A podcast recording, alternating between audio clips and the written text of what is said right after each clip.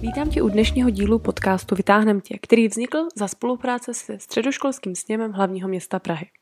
Dnes u mikrofonu sedí Roza a dnešním hostem je překladatel Martin Janda, který se specializuje na překlady v oblasti medicíny. Dobrý den. Dobrý den. Hned na úvod bych se chtěla zeptat na rozdíl mezi překladatelem a tlumočníkem, protože to jsou takové dva pojmy, které se podle mě dají dobře plést. Tak abyste nám nějak vysvětlil, jaký je rozdíl mezi těmi dvěmi slovy. To připadá, ten rozdíl drtivá většina populace nechápe a nezná, takže já osobně ho neřeším, ale mám kolegy, kteří jsou na to velmi citliví a tváří se velmi uraženě, když špatný jméno. Takže jenom prostě to, to zopakuju pro toho, kdo to nezná, překladatel je ten, co píše a dělá psané překlady, tlumočník je ten, co mluví do mikrofonu nebo někam jinam, a tudíž dělá překlady, tlumočení mluvené. A vy konkrétně se tady věnujete překladatelství nebo tlumočnictví? Já dělám obojí. Já jsem mm-hmm. taková posluchači pro mnou děvka prodejná a dělám to, co mi kdo zrovna zaplatí. Um, když se přesuneme na úplný začátek vaší kariéry, tak já musím říct, že jsem byla velmi překvapená, když jsem četla váš životopis a dozvěděla jsem se, že vlastně vůbec nemáte vystudovanou žádnou překladatelskou vysokou školu. A že vlastně máte PhD z biochemie a že jste pracoval spoustu let v laboratoři. Tak jak se stalo, že jste se dostal z takového povolání k překládání? Myslím, že překladatelů, co se živí touhle profesí a nevystudovali tu školu, je dneska hodně, doufám si říct, si polovina, mírná většina nebo mírná menšina, a určitě jich není málo. A každý samozřejmě si chválíme tu svoji variantu a já jsem se k tomu dostal tak, že po několika letech laboratoři se došlo um, ke změnám naší, naší, naší zemi, tedy po sametové revoluce. A dostal jsem čirou nahoru nabídku vlastně přes, přes příbuzné, jestli si nechci zkusit přeložit jednu z sci-fi, která tenkrát, tenkrát vojny začínaly vycházet, protože ten trh se uvolnil a prostě bylo, bylo, bylo, bylo velká vlastně tady potřeba, nenasycená potřeba těch lidí, že, že tu vycházelo dřív hrozně málo, takže ten trh potom se uvolnil. No já jsem vlastně si ty knížky anglicky, už vlastně ty sci jsem si četl několik let, protože mě tak nějak studií, studií jsem měl docela hodně volného času a ty sci jsem měl rád a ty češtině bych moc nebylo, no tak, tak jsem musel chodit do Klementina, do anglických knihovny, tam si nějakou knížku učit a pak se s tím mohl naučit pracovat tak, abych pochopil, co, co se té knížce jedná. No, takže jsem se dostal ke knížkám, překládání knížek a zjistil jsem, že za e, dvě, tři hodinky dotlování ještě do psacího stroje po večerech si vydělám to samé, co za celý den v laboratoři. Takže pochopitelně, mm-hmm. pochopitelně bylo bylo, bylo logické, že v tom budu pokračovat, tím spíš, když tenkrát pracovala, protože nebyla nějak moc placená. No a po několika letech, když náš, náš ústav se rozpouštěl a, vlastně blížil ke krachu, já jsem hledal teda, abych se vrtnul, protože jsem už měl ženu a dvě, dvě malé děti, a mě potřeboval jsem honem někoho, kdo by mě uživil. A jediný, kdo mě v tu chvíli byl ochotný živit, byl můj nakladatel, který říkal, tak pojď naplno na plný úvazek překládat na volnou nohu, já tě, ti dám do práce. No a tak to začalo a postupně jsem se rozrůstal, k knížkám přibyly komerční překlady, k tomu přibylo nějaké tlumočení, k tomu přibylo simultánní tlumočení. No a pochopitelně, když už jsem v laboratoři pár let byl, jsem samozřejmě zúročil to, co jsem se v ní naučil, ty informace, které jsem měl čemž mám jistou drobnou výhodu oproti těm studovaným překladatelům a tlumočníkům, kteří tohle prostě nemají. To vlastně mají jiný věc. A když jste se tedy chtěl stát tím překladatelem, tak jak jste se naučil ten jazyk tak dobře, abyste byl schopný vlastně překládat? Chodil jste na nějaký kurz, nebo je potřeba nějaký certifikát pro vykonávání takové práce? Já to zcela obrátím. Teďka, Rozárko, to je přesně um, všeobecně rozšířený omyl v této zemi, nebo vlastně v celém světě, abych si nevymýšlel. Eh, všichni říkají, ty překládáš angličtinu, ty musíš umět skvěle anglicky. Já říkám, hele, překládání z angličtiny, z angličtiny, ne do angličtiny, musíš umět slušně anglicky tak, aby si rozuměl tomu textu, co máš napsaný. A to se dá naučit co se nedá učit, je tvoje kvalitní čeština. Tu prostě buď nasáváš se mateřským lékem a naučíš se jí, když mládí nasáváš ty knihy, co kolem tebe chodí a ty je čteš, nebo se to nenaučíš, pak prostě budeš prostě velmi špatný překladatel, možná se tím uživíš, ale prostě překládat dobře nikdy nebudeš. Takže vlastně ten hlavní jazyk, který člověk potřebuje umět, je ten, do kterého překládá a vlastně pak už to nějakým způsobem zvládne s tím druhým jazykem, ze kterého překládá. A k tomu je potřeba nějaká obecná znalost toho jazyka. Ten, ten jazyk, ze kterého překládám, musím umět natolik, abych porozuměl tomu smyslu toho textu mm-hmm. a dělal tam samozřejmě věcní faktické chyby. Tam to je potom pochopitelně průšvih.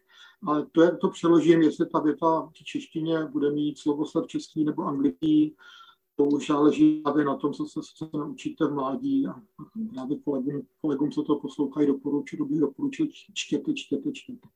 Jste se ptala ještě na ty kurzy, tak chodil jsem na kurzy, na kurzy simultánního tlumočení na právě na tu překladatelskou katedru Karlovy filozofické fakulty Univerzity Karlovy, tak tam jsem byl asi dvou na třech kurzech, kde jsem se naučil trochu tlumočit, pak člověk se tam musí pořádně naučit sám. Já si asi nedokážu moc představit, jak se učí tlumočení, protože mně přijde, že to je hrozně náročný vlastně poslouchat něco v cizím jazyce, pak si to rychle přeložit v hlavě a pak to ještě v tu samou chvíli vlastně eh, říkat ostatním lidem v češtině. Tak jak se tady to dá naučit? Těžko říct, hleďte. Takhle bavíme se o simultánním tlumočení. Konsekutivní to je takový to, že řečník něco řekne, počká, vy to řekne to asi zvládne skoro každý, kdo umí anglicky, nebo už to možná dokonce v životě skoro každý z nás dělá, kdo aspoň trochu slušně anglicky umí. Ta simultánka je horší, kam já jsem začínal, začínal právě v nějakém takovém kurzu, kde vás, vám prostě dají sluchátka, dají vám mikrofon, teď vám něco pomalu přečtou a vy se prostě v tom nějak plácáte, samozřejmě strašlivě a pak je to jako druhý taky strašlivý a na potřetí třeba lepší a tak nějak se to trošku aspoň naučíte nějak trochu grif, trochu, trochu slyšet a trochu u toho mluvit, ale jak říkám, ten kurz vás to pořádně nenaučí, takže stejně to pak chce doma trénovat. Já jsem takhle několik let v podstatě vždycky stal tu půl hodinu ráno dřív, pustil jsem se z kazety ještě tenkrát nějakou anglickou přednášku, prostě tu půl hodinu prostě jsem zkoušel a zkoušel a zkoušel.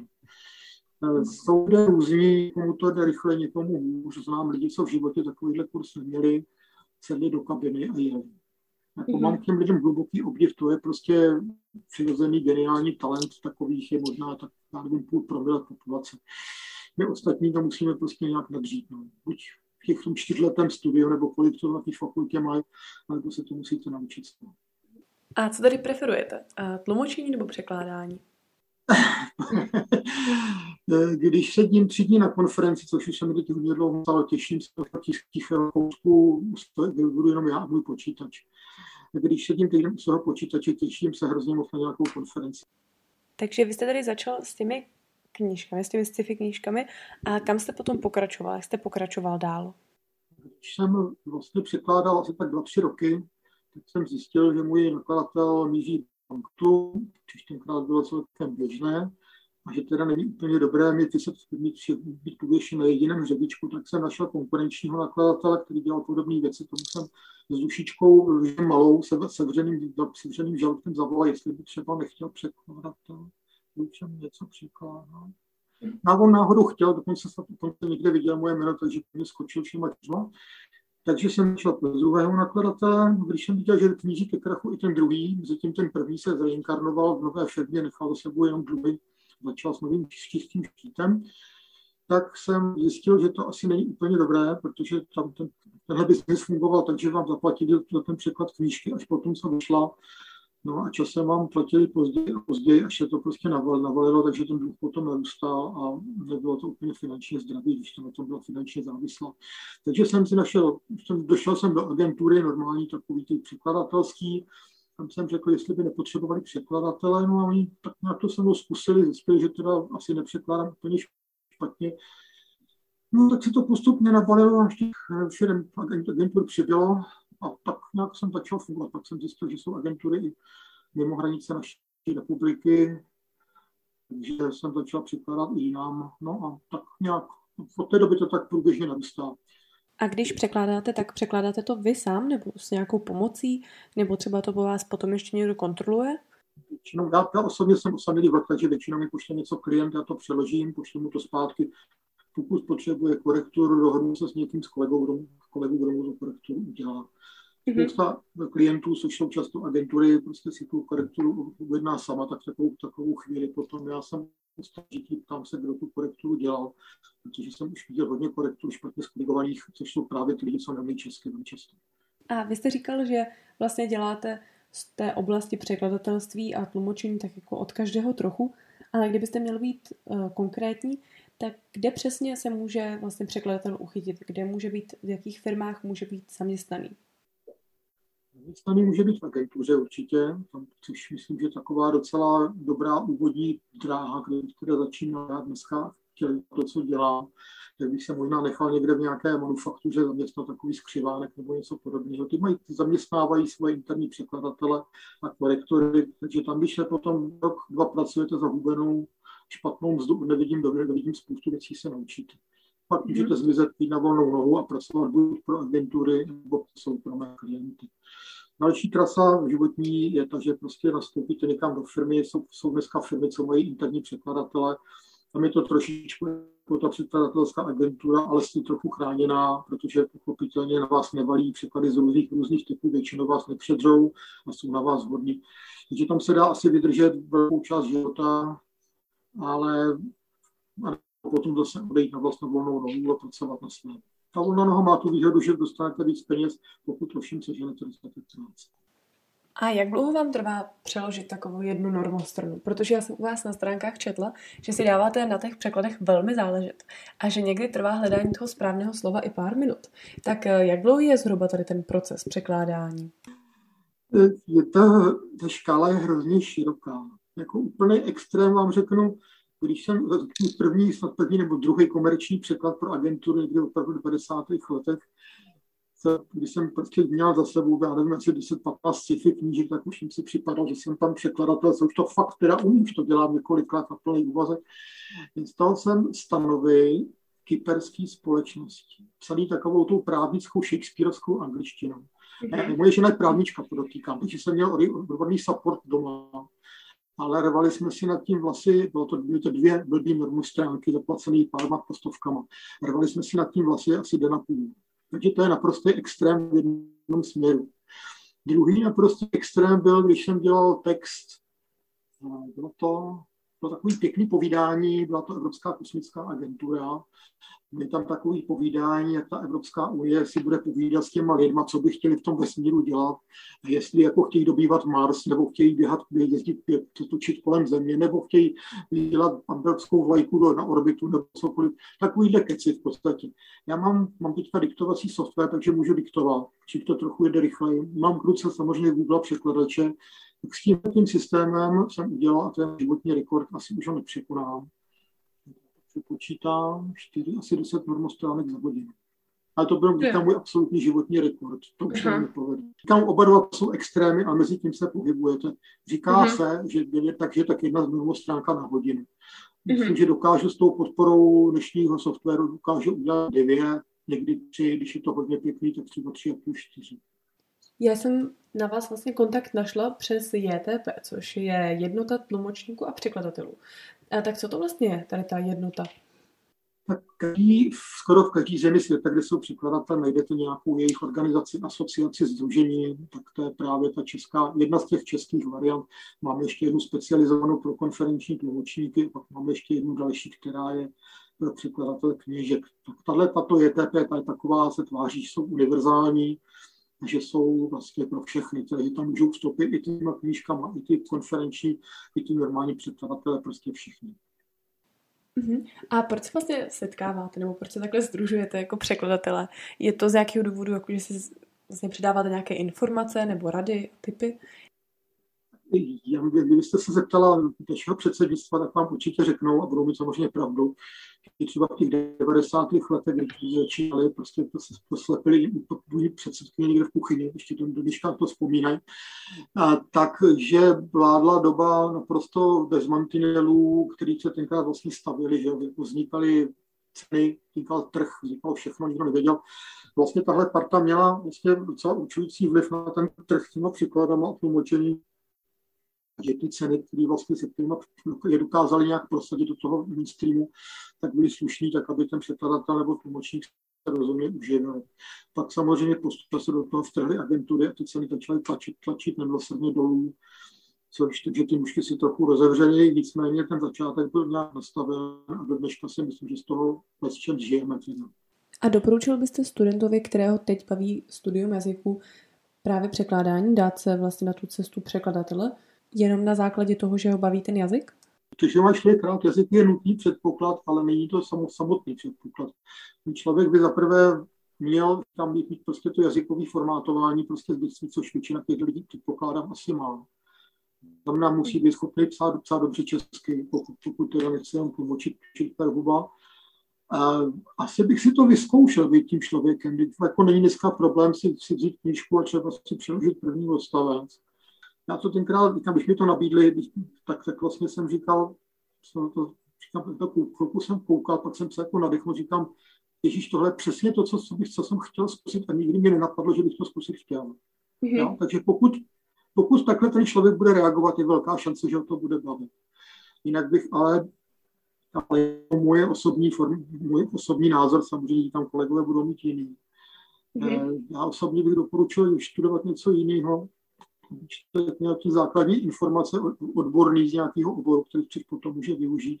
A pokud přitom si vyzkoušel teda, jestli koho to překládání baví, protože když budete překládat, eh, pardon, když budete studovat překladatelství, pak zjistíte, že vás to nebaví, tak neumíte nic a jste lháni je tomu jaderný inženýr, mm-hmm. tak můžete být furt jaderný inženýr, nebo můžete být překládat jaderný inženýr, což je mimochodem jako ternotera, protože těch lidí, co jsou uměli překládat a umějí jaderný inženýr, těch, těch, těch, těch je velmi málo a ty příklady potřeba jsou, takže tam to říkat velmi pohádkové peníze. Teda to. To mě vlastně nikdy nenapadlo, že vlastně to může dělat každý člověk, který má vystudovanou jakoukoliv školu a pak má ještě k tomuto specializaci. Já jsem ještě měl dodat jednu věc, bylo by hodně nefér, kdyby zamlčel. Ten trh, jak se, se pochopitelně překladový mění a tak, jak se rozvíjí, rozvíjí moderní technologie, jak se rozvíjí počítače, Čili dneska opravdu ten Google překladač, když se na něj podíváte, co se přeloží dobře a on bude překládat čím dál tím líp. Takže já vám dneska nezaručím, že pokud vy studujete překladatelství nebo se budete chtít překládání věnovat, takže třeba za pět let práci budete mít. Ona bude pořád nějaká, ale bude jí, předpokládám, míň bude, bude to, to takový opravdu cyklofaniční, šměky, to znamená ta krásná literatura, nebo ty specializované věci, případně nějaká medicína velmi technická, kde se ten klient bude bát vlastně tohleto tím počítači svěřit. Bude taky čím dál tím víc takzvaného post-editingu, to znamená, že dneska si vlastně, když vám pošlou překlad, tak si ten překlad přeložíte v Google a na jeho základě to nějak dobře přeložíte. Do budoucna a naučtujete normální překlad. Do budoucna vám klient pošle překlad v Google, vy to tak nějak přeložíte a naučtujete mu polovinu, protože on řekne, že jste tu půlku za vás udělal Google. Takže až budete zvažovat tu kariéru, počítejte i s tímhle, není to úplně jistá kariéra na, na zbytek života. Já už to asi nějak v této branži doklepu, u vás bych si nebyl tak úplně jistý. Tak já vám moc děkuji za váš čas, um, těšilo mě. A samozřejmě děkuji i našim posluchačům za poslech a nezapomeňte nás sledovat na našem Instagramu a Facebooku pod přezdívkou vytáhnem.tě, ať vám neuniknou žádné nové díly. Hezký den, nashledanou. držím, držím palce na shledanou.